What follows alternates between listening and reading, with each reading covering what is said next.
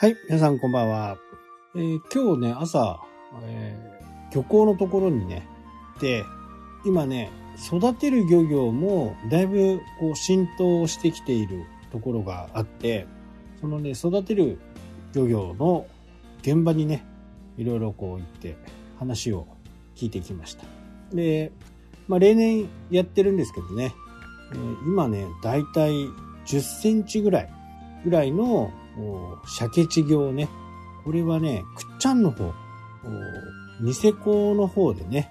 孵化をさせて、で、それを人工飼育して、だいたいこう10センチぐらいになった時に、まあ、各漁港にね、おろしてるわけなんですね。で、その、稚魚を海に放す。で、そのまま放してしまうとですね、あのー稚魚がどこの海に帰ってきていいのかわからなくなるので、約1ヶ月ほどですかね。1ヶ月ほど稚魚を漁港なりね、えーあまりこう、波風が来ないところで育てていくわけです。で、だいたい15センチぐらいになったら、海にね、放流をすると。で、ちょっと気の長い話なんですけど、まあ4年後、まあ3年後から4年後、5年後、まあ3年から5年って言われてるんですけど、その月日はね、えー、大体カナダの方とかね、ベーリング海、あちらの方まで旅立っていくわけですね。大体、まあ2年から3年、まあだから3、2年、3年で帰ってくる魚であれば2年間、4年後帰ってくるものであれば3年間ぐらいをね、えーそのベーリング海って冷たいところなんですけど、そこに、そこにいてずっとこう育っていくわけですね。で、そのえーベーリング海はオキアミ、エビですね。ちっちゃいエビ。こういうものがいっぱいあって、それを食べてね、どんどんどんどん大きくなっていって帰ってくると。そんなようなね、えー流れではあるんですけど、それを今日はね、あのーまあ、いけすみたいなところに話して、話したという日でしたね。えー、だいたい150万尾ぐらいですかね。まあ、アバウトですけどね。まあ、これがね、1週間、2週間するとね、これ毎日朝と夜にね、えー餌を与えて、しっかり生きてもらうようにしていくわけです。で、まだ小さいんで、網から出てってしまうね、稚魚とかもいるんで、まあ、それを狙ってまた、ホッケだとかね、カレイ、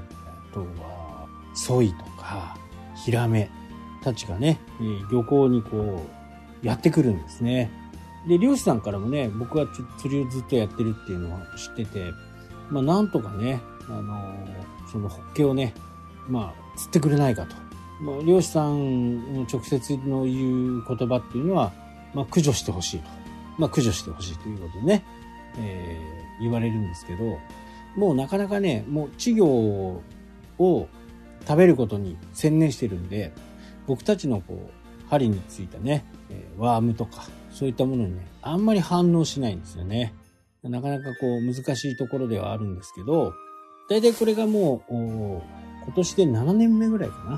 だから3年前、ちょうど僕がこの、田舎暮らしを始めた時がね、その前の年か。えー前の年が3年目でね、3年目でもだいぶ帰ってきたと。で、4年目はね、4年目の時、あ、4年目の時に僕がちょうど、この田舎暮らしを始めたところだったんですけどね、その時はもうあんまり知られてなくてね、本当にこう、鮭もバカスカ釣れたんですけどね、それがね、だんだんこう、SNS とかね、そういったもので、すぐに情報が広まってしまうということでね、すごい人が集まってくるわけですね。まあそれ自体はね、いいんですけどね。ただ、まあ注射の問題とか、ゴミの問題とかね、そういったマナーの問題ね、非常に悪いと。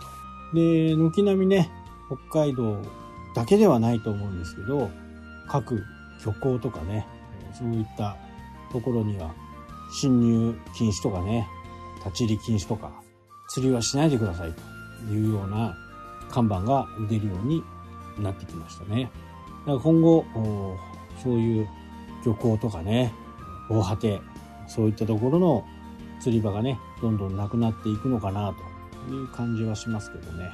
まあ、あと、この辺で言うとね、あの、シャコタンのところで言うと、えー、ホタテのね、えー、飼育とか、そういったものもね、すごく盛んで、ホタテでね、ホタテ御殿っていうのがね、あるくらい、こう、東東の方ではね、結構あるんですよ。それもね、2年から3年。まあそういった、ちょっと気の長い話ではあるんですけど、海の力を使ってね、育てていく。まあ、それが、あ私たちのね、え食卓に上がってくるという感じで、ただね、僕がこうやって漁師さんといろいろ話をしたりね、えー、行動を見てたりすると、やっぱりまだまだね、その考え方とかね、こう新しい取り組みとか、そういったものにはまだまだ足りないかなと。特にね、このシャボタン方面っていうのはまだまだかなと。やっぱり農業の方がね、IT 化が進んでたりとか、すごくね、効率を重視した形でね、ドローンを使って農薬をまくとかね、ドローンを使って植物の成長を見ていくとかね、まあ、非常に進んでるんですけどね。